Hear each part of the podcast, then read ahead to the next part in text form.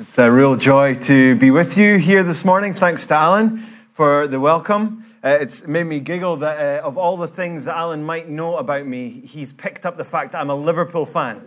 That says something about some of my some of my big passions. I know that Malcolm shares that passion as well. Though I have to say about the Glory Hunter thing, I did start supporting Liverpool in 1992, which is pretty much the worst time to start supporting Liverpool. So I'm enjoying these uh, these happier happier moments just now.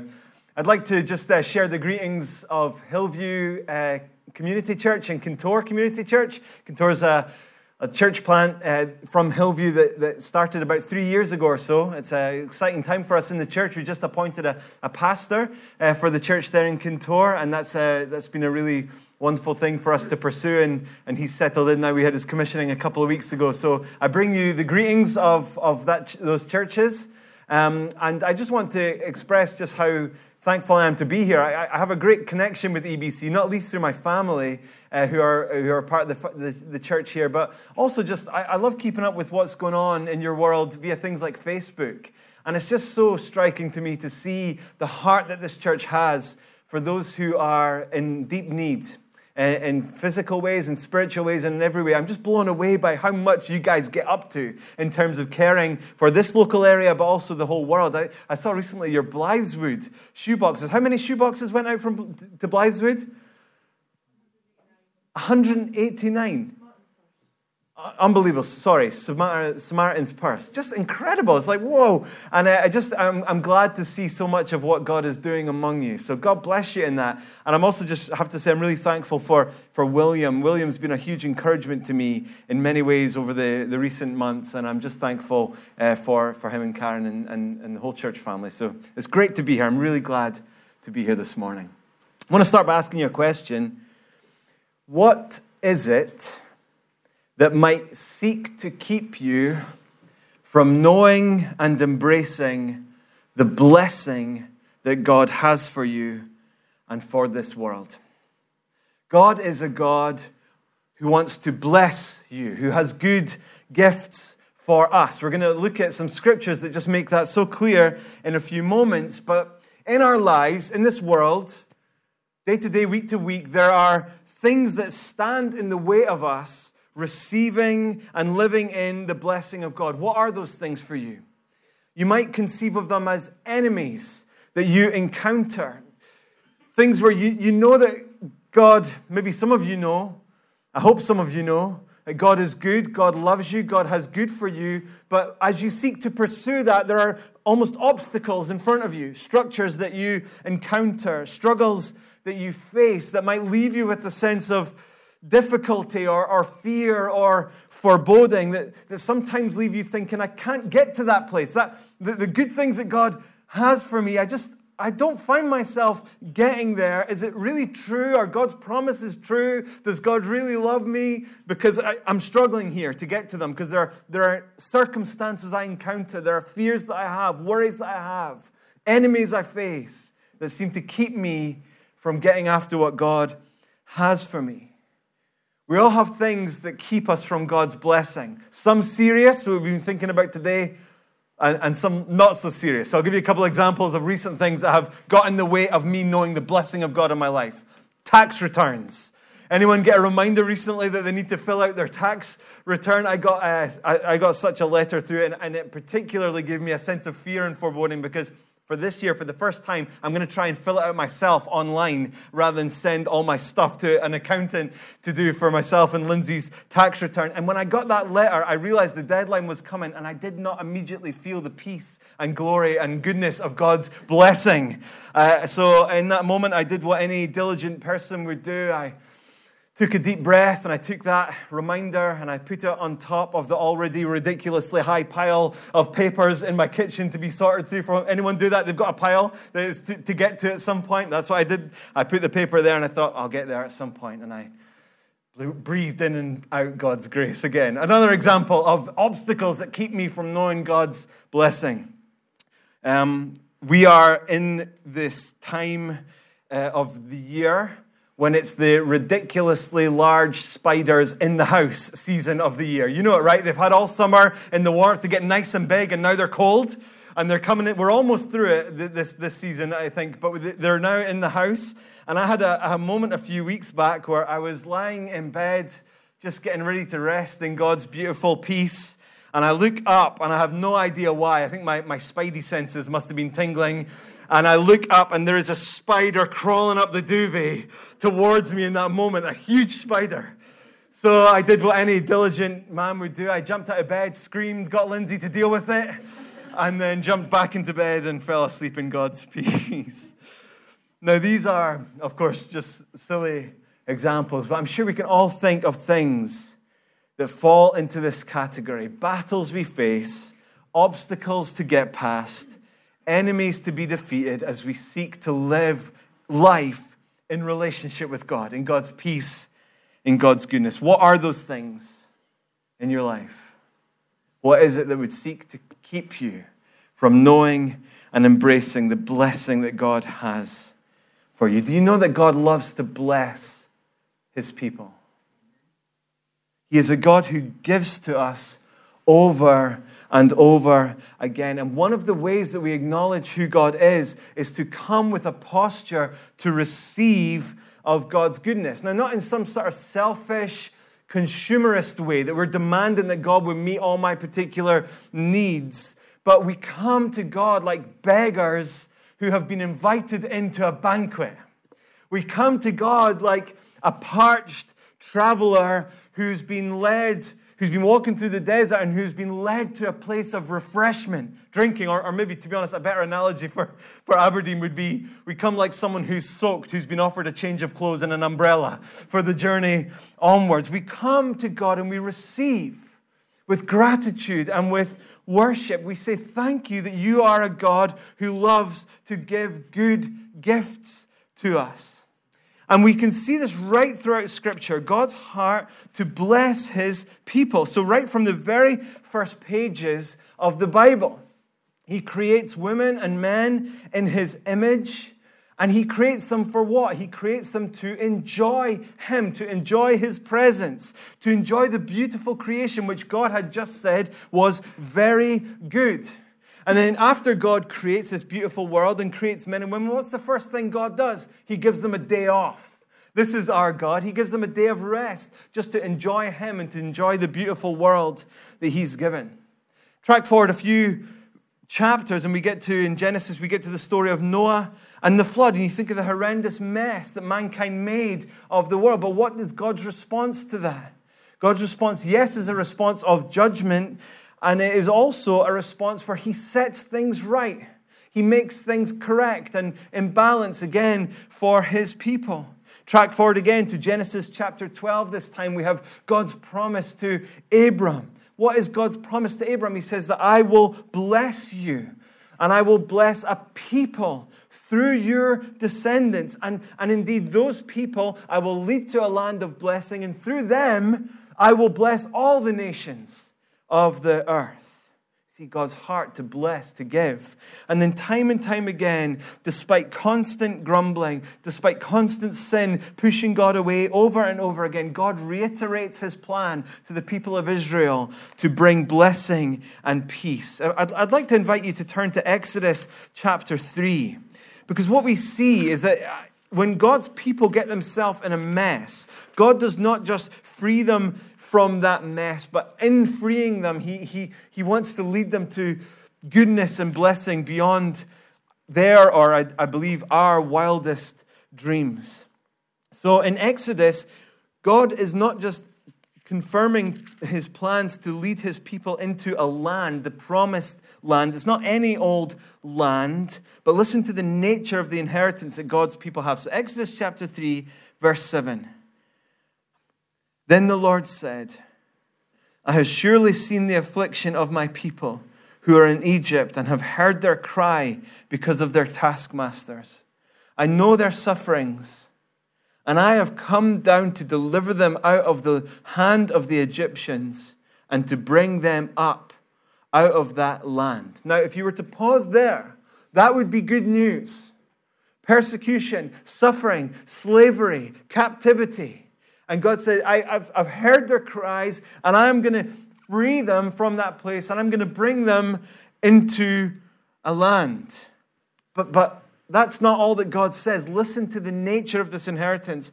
Bring them up out of that land to a good and broad land, a land flowing with milk and honey.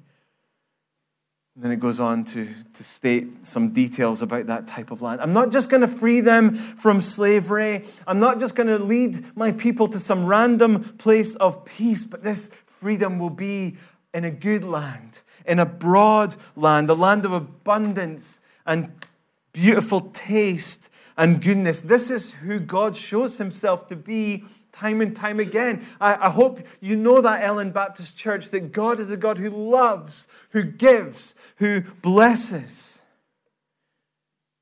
But the reality is for us, that blessing can still seem far off.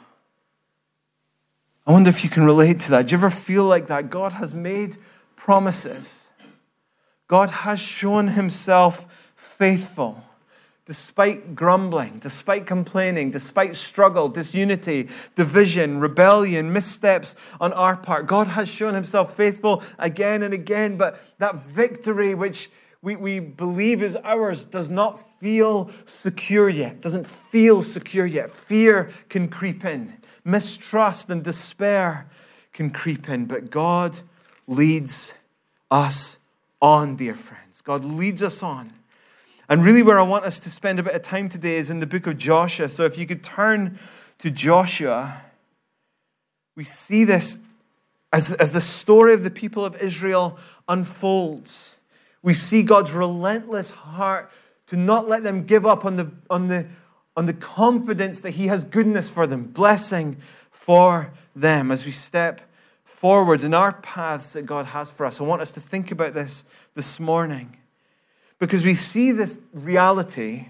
I love the mix in the Bible. Don't you love the mix in the Bible of rock, solid certainty and hope that we've just been singing about? That keeps the soul steadfast and sure.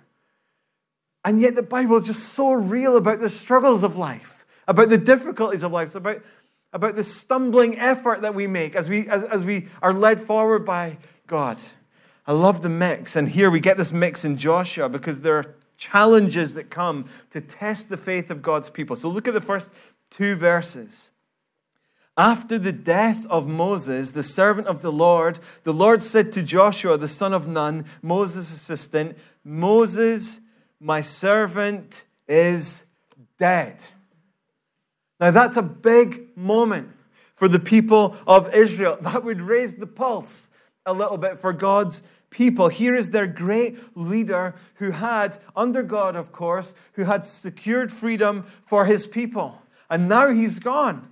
And of course, the people be thinking, now what are we going to do? Are we going to call a meeting? Are we going to regroup? Are we going to take a year to just reflect and ponder what's next? What is going to happen to us? What strategy are we going to pursue? How are we going to move forward?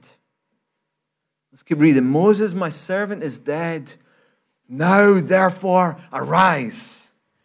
Go over this Jordan, you and all this people, into the land that I am giving to them, to the people of Israel. Every place that the sole of your foot will tread upon, I have given to you, just as I promised to Moses. Get up, God says, get going into this land that I am giving you it says there. God is doing this just now, even as the people are encountering this difficulty. The sense is just get up, pick yourself up, and keep going. And then you have these amazing words from verse 5, just words of great hope and assurance, but also weighty and challenging. Listen to these words, verse 5 No man shall be able to stand before you all the days of your life.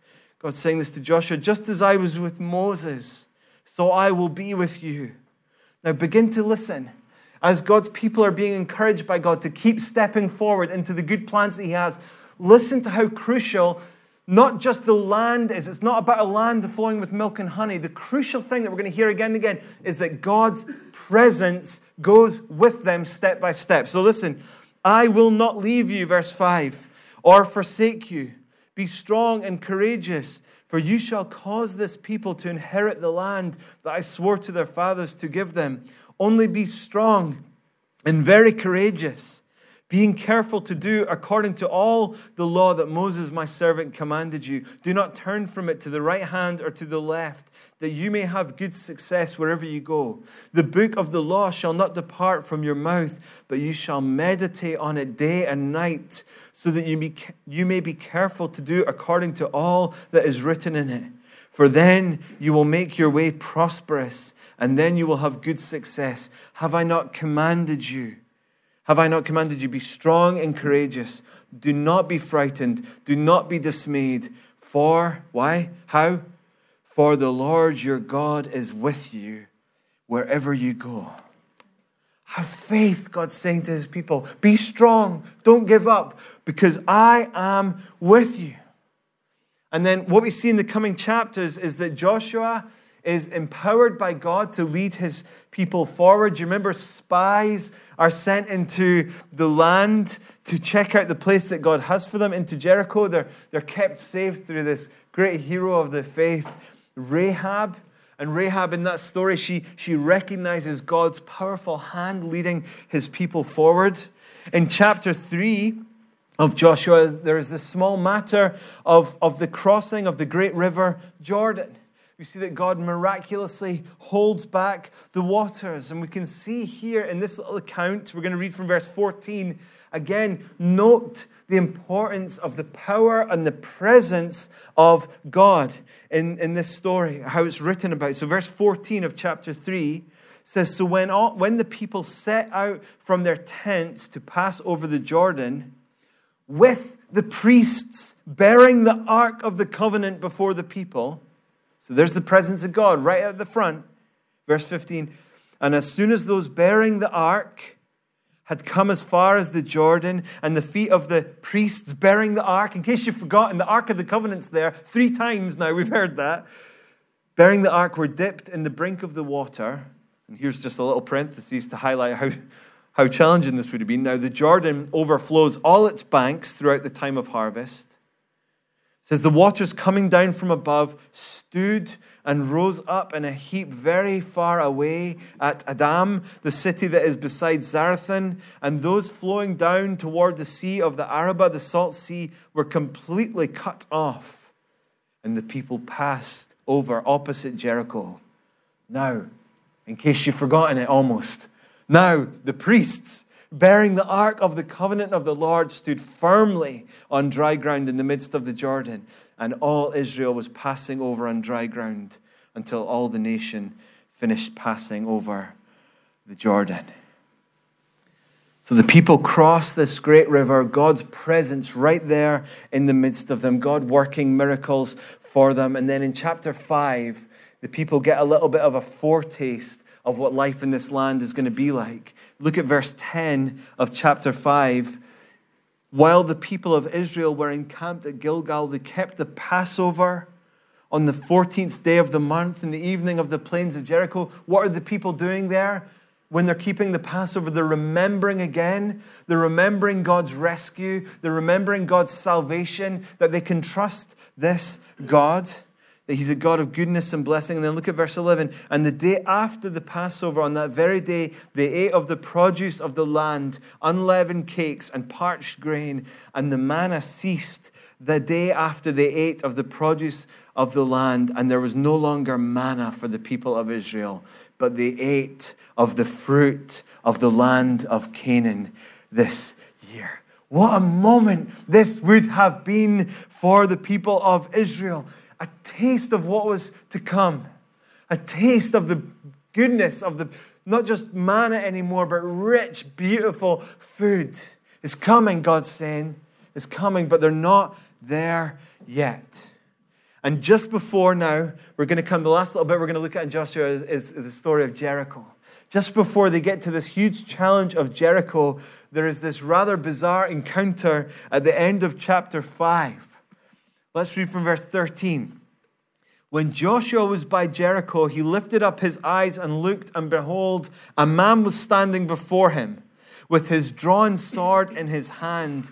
And Joshua went to him and said to him, Are you for us or for our adversaries, our enemies?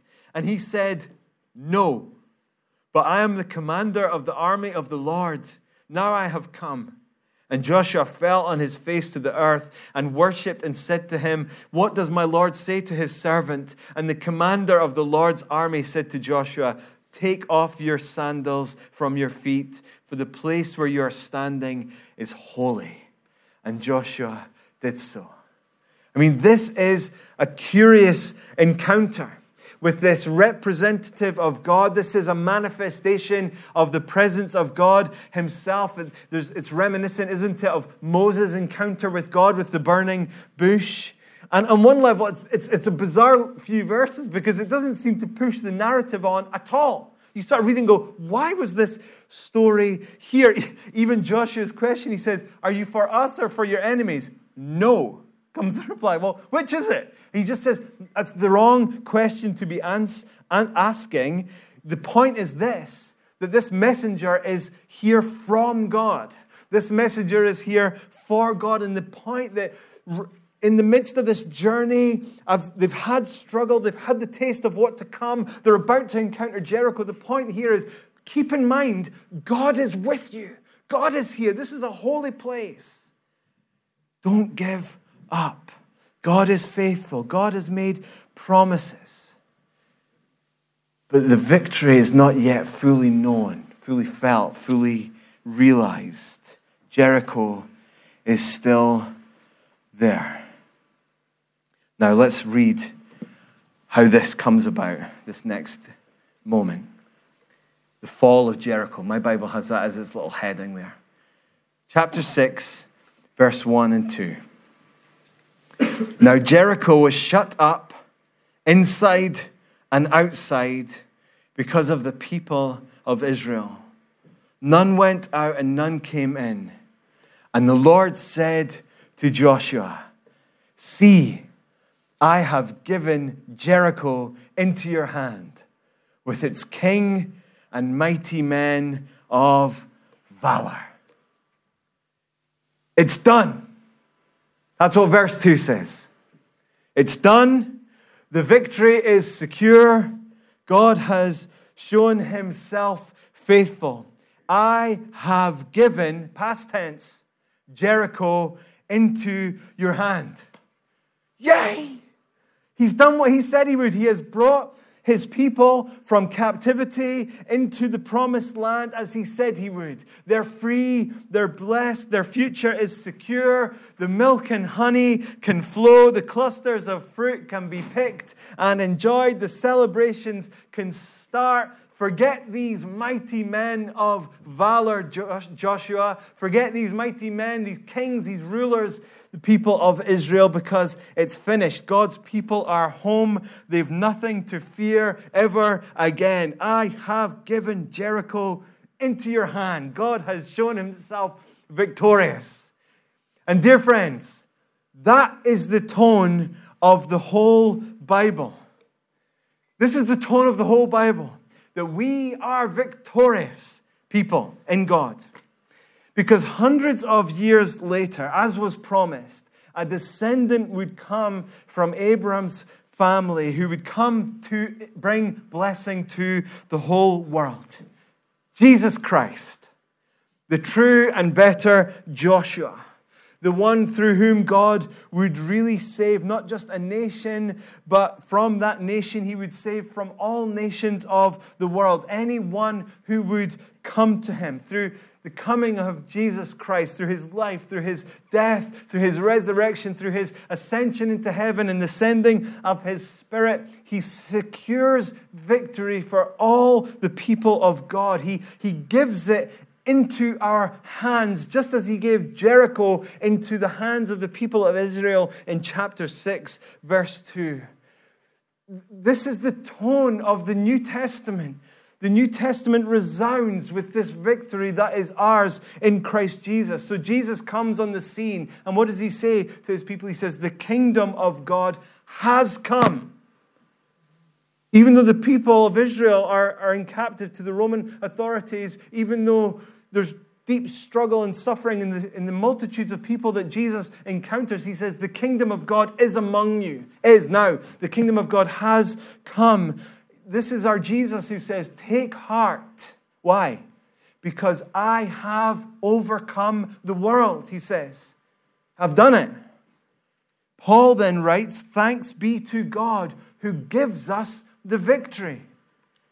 Who also writes, Blessed be the God and Father of our Lord Jesus Christ, who has blessed us in Christ with every spiritual blessing in the heavenly places. Do you see that? He, then goes on to speak about how God chose us before the foundation of the world, and he says, God has blessed us in Christ with every blessing in the heavenly places.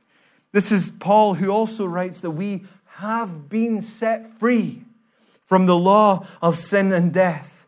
This is God, this is Paul, sorry, who also says that Jesus has already triumphed over every evil, over every power that would hold us back. How has he done that? He's done that on the cross. It's a moment in history that we look back to, that we can be confident about. This is Paul who also says that we are more than conquerors over trouble and persecution even things like famine. We're more than conquerors over these things.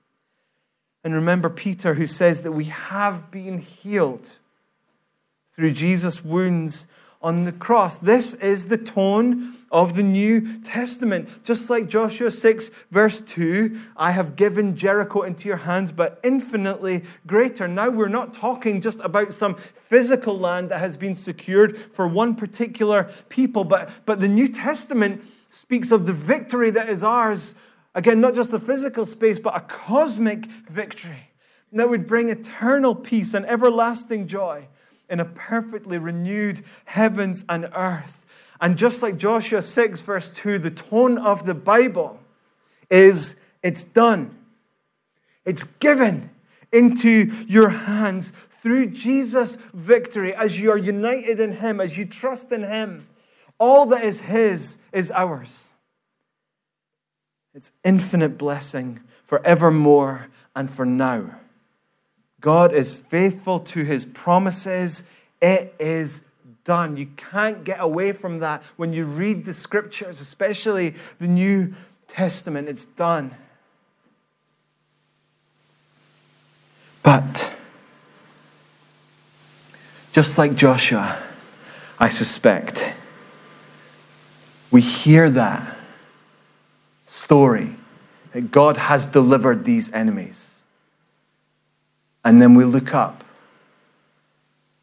and we see the walls of Jericho or whatever enemy you're facing, whatever struggle you're facing. We hear about some of them this morning.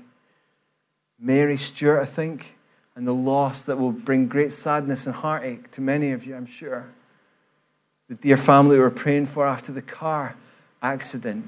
I know those are just two examples of, I'm, I'm certain that many of you are traveling through deep struggle, financial difficulty, relational breakdown, depression, anxiety, sleeplessness, cancer, struggle of all sorts of kinds. And this is our life, right? we hear promises of God in the Bible and then we look up and see walls before us. I know, God, that you have blessing for me, but how on earth did I make that real? How are you going to make that real in my life? Well, in Joshua 6, God has more instruction for his people. I mean, the story should end at verse 2, right? The Lord said to Joshua, See, I have given Jericho into your hand with its king and mighty men of valor. You can imagine Joshua saying there, you know, it says, See. God calls him to see. And he says, See? See? Okay, God, I'll see. Well, all I can see are these walls before me. You're going to have to help me with this seeing. So he does. Verse 3 You shall march around the city all the men of war going around the city once. Thus shall you do for six days. Seven priests shall bear seven trumpets of ram's horns before the ark. On the seventh day, you shall march around the city seven times, and the priests shall blow the trumpets. And when they make a long blast with the ram's horn, when you hear the sound of the trumpet, then all the people shall shout with a great shout, and the wall of the city will fall down flat, and the people shall go up, everyone straight before him. Now, what is this about? This is strange, right? The victory was secure. God said. I've given them into your hands. What's going on here? Why this public spectacle? Why these seven days of difficulty? It's because I believe of it's this God does not just give us the victory, but He draws us in to His victory. Yes, God had given Jericho into their hands, but he wanted his people to participate in that victory, to participate in that triumph. Here's the thing God gets glory, and we get joy not just by him giving the victory, but in how he gives us the victory. And part of that is how we are called to defiantly lift up our victory cry, even in the face of the enemy still seeming to cling on before us. And that's what happens in these days as they're marching and circling the city and trumpets blowing continually. And did you note that the presence of God was right there in the midst of them? And then you have this final day of circling the city, this time seven times. And then you have this incredible cacophony of the victory cry and the final trumpet blast, and the walls come crashing down. God is making a spectacle of his enemy, and he's drawing his people in to share in that. And this is where we find ourselves this morning in the story of salvation over age to age the enemy is done for. The enemy has been given into our hands through what Christ has accomplished. Not because of anything good we've done, but all because of Jesus Christ and his victory. And then the tone of the scriptures is clear blessing is certain, victory is secure. And here we are this morning, circling the enemy with God in our midst no longer lifting up an ark of the covenant, but we now lift up the cross of Jesus Christ, by which, as it says in Colossians 2, God has truly disarmed all powers, all authorities, making a public spectacle of them by triumphing over them by the cross. So we lift high the cross of Jesus Christ and we figuratively sound the trumpet or the recorder and the piano and the singers and the, and the drum here this morning as we've been doing. And we raise a victory cry. That's what we've been singing about this morning about our God who gives us rest as we wait upon Him, about our God who has hope for us as sure and certain as an anchor for the soul. We've been lifting high our victory cry. And we do that certain that the final day is coming when the walls of struggle that you're facing, hostility, difficulty, sickness, pain, disappointment, and evil, those wills, those walls will indeed come tumbling down.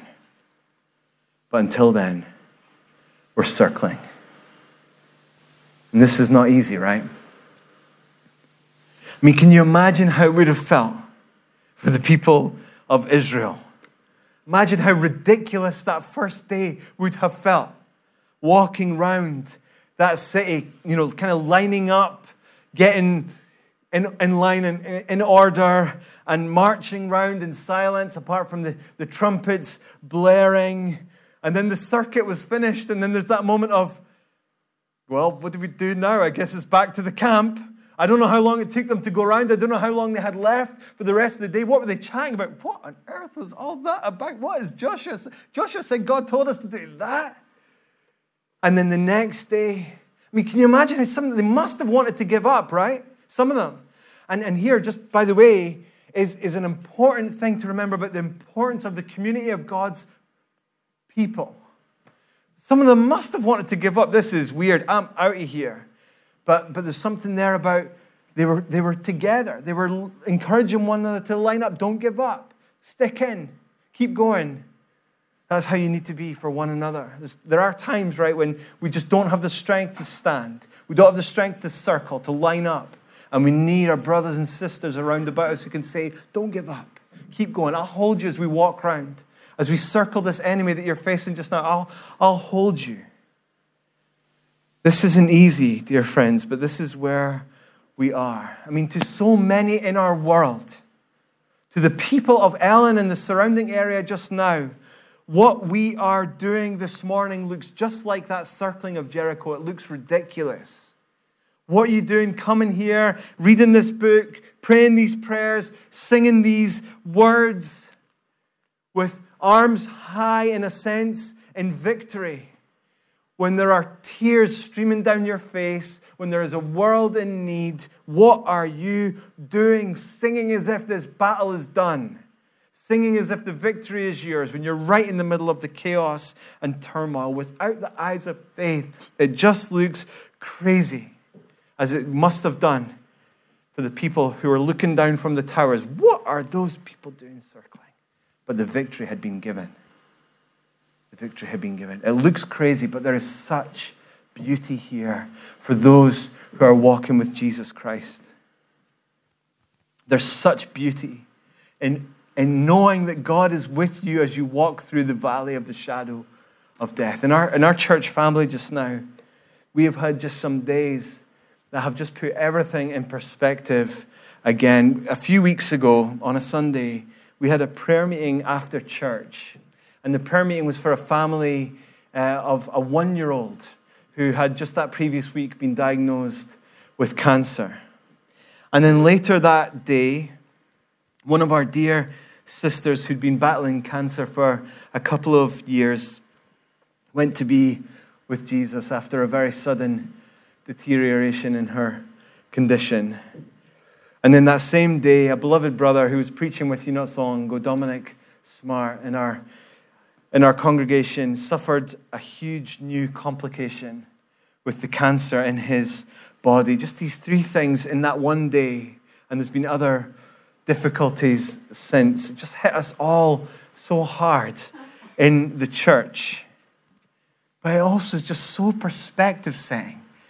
It just recalibrates you to what is true and important in those moments. And there has been something of such beauty in those days as we have lifted high our victory cry, even as we circle the enemy of, particularly in this case, cancer every one of those families through grieving, through questions, through sometimes anger, lifting high their cry of victory to God, even just feeble and small though their call may be. God, I know you're enough. God, I know you have this. God, I know that I can trust you lifting high our arms in victory with tears strolling down our face.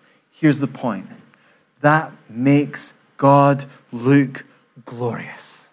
That's why God does this, because it's a beautiful testimony to those around about you. It shows that God is enough in those moments, that He is not a means to an end. As if, God, I'll praise you when everything goes okay in my life. I'll thank you when you give me what I think I want. But the point is that when, when we lift high our victory cry as we circle the enemy, it shows that God is not a means to an end, but God is the end Himself. Do you remember Psalm 73? Whom have I in heaven but you? And on earth there is none that I desire besides you my flesh and my heart, and we might add my job, my family, my health, my finances, my relationship, my flesh and my heart may fail, but God is the strength of my heart. God is, and He is my portion forever. God gets glory, dear friends, and we get joy not just by Him giving us the victory, but in how He gives us the victory. And part of that is to know that we are called to defiantly lift our victory cry, even in the face of the enemy clinging on before us. So I ask you again what are those enemies before you? What are those obstacles before you that would keep you from knowing the blessing that God already has for you. And one day we will know it in all its fullness, of course. What are those things? Is it a pattern of behavior that you can't shake? Is it a bitterness towards someone else? Is it a family turmoil you're in? Is it a sickness, a, a spiritual lethargy? Is it a feeling of hopelessness? You know that God has good for you, but you don't feel it either individually or together as a church. I want to encourage you this morning, no matter how futile life feels, the battle for blessing is won. There is victory even over the toughest of enemies that any of you are facing. We trust in Jesus, the victorious King of Kings and Lord of Lords. And God wants you to draw, God wants to draw you, his children, into the awesome victory that Jesus has won. He wants you to join him in making a spectacle over sin and death and disappointment, where you say, Yes, you're real. Yes, I'm struggling to hear, but you will not have the last word because I am a child of the King. And in him, my victory is sure and certain. So, Ellon Baptist Church. Raise today and for the coming days, raise the trumpet of God's victory. Raise your victory cry. Don't ever forget that in Christ, He has given you all things, that you are a fellow heir with Christ, an heir of God, and that you share with Him in every victory that He has won. And walk forward day by day, chasing towards that final day when the victory that is ours will come to be known and felt and experienced and embraced and enjoyed fully, fully, for now and forever, ever more. Let me pray for you. Father in heaven, thank you so much that you're a God who loves to give good gifts to his children. Thank you, you're a God who Father, Son, and Holy Spirit, you didn't keep that beautiful harmony, peace, love to yourself, but it overflowed, creating this beautiful world and creating each of us here. You shared of yourself and you, you chose a people for yourself through whom you could bring blessing to all the nations of the world. Thank you, God, that though we sin and push you away, you never gave up on your people. You never give up on us. And that in Christ, you have defeated our sin.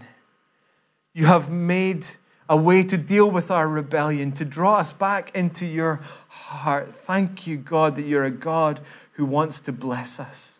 Thank you that you're a God who wants for us to live in relationship with you. And I pray for myself and for all of us here in Ellon Baptist Church, Father God, that we would know that we are yours, that we would know that the victory over sin and death and sadness is is finally done, it is secure, it is complete.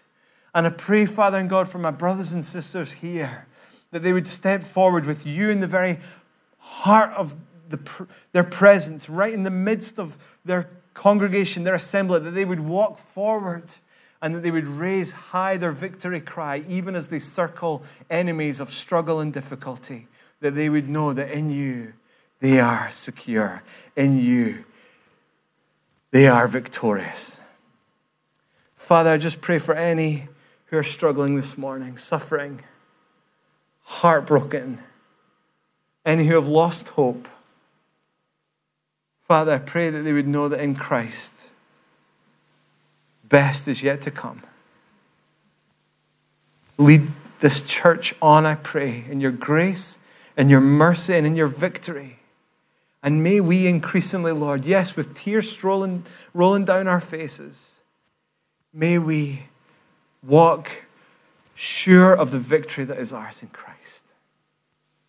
And I pray that for every individual and for this church, and for your church in this region and in this world. And I pray in Jesus' name. Amen.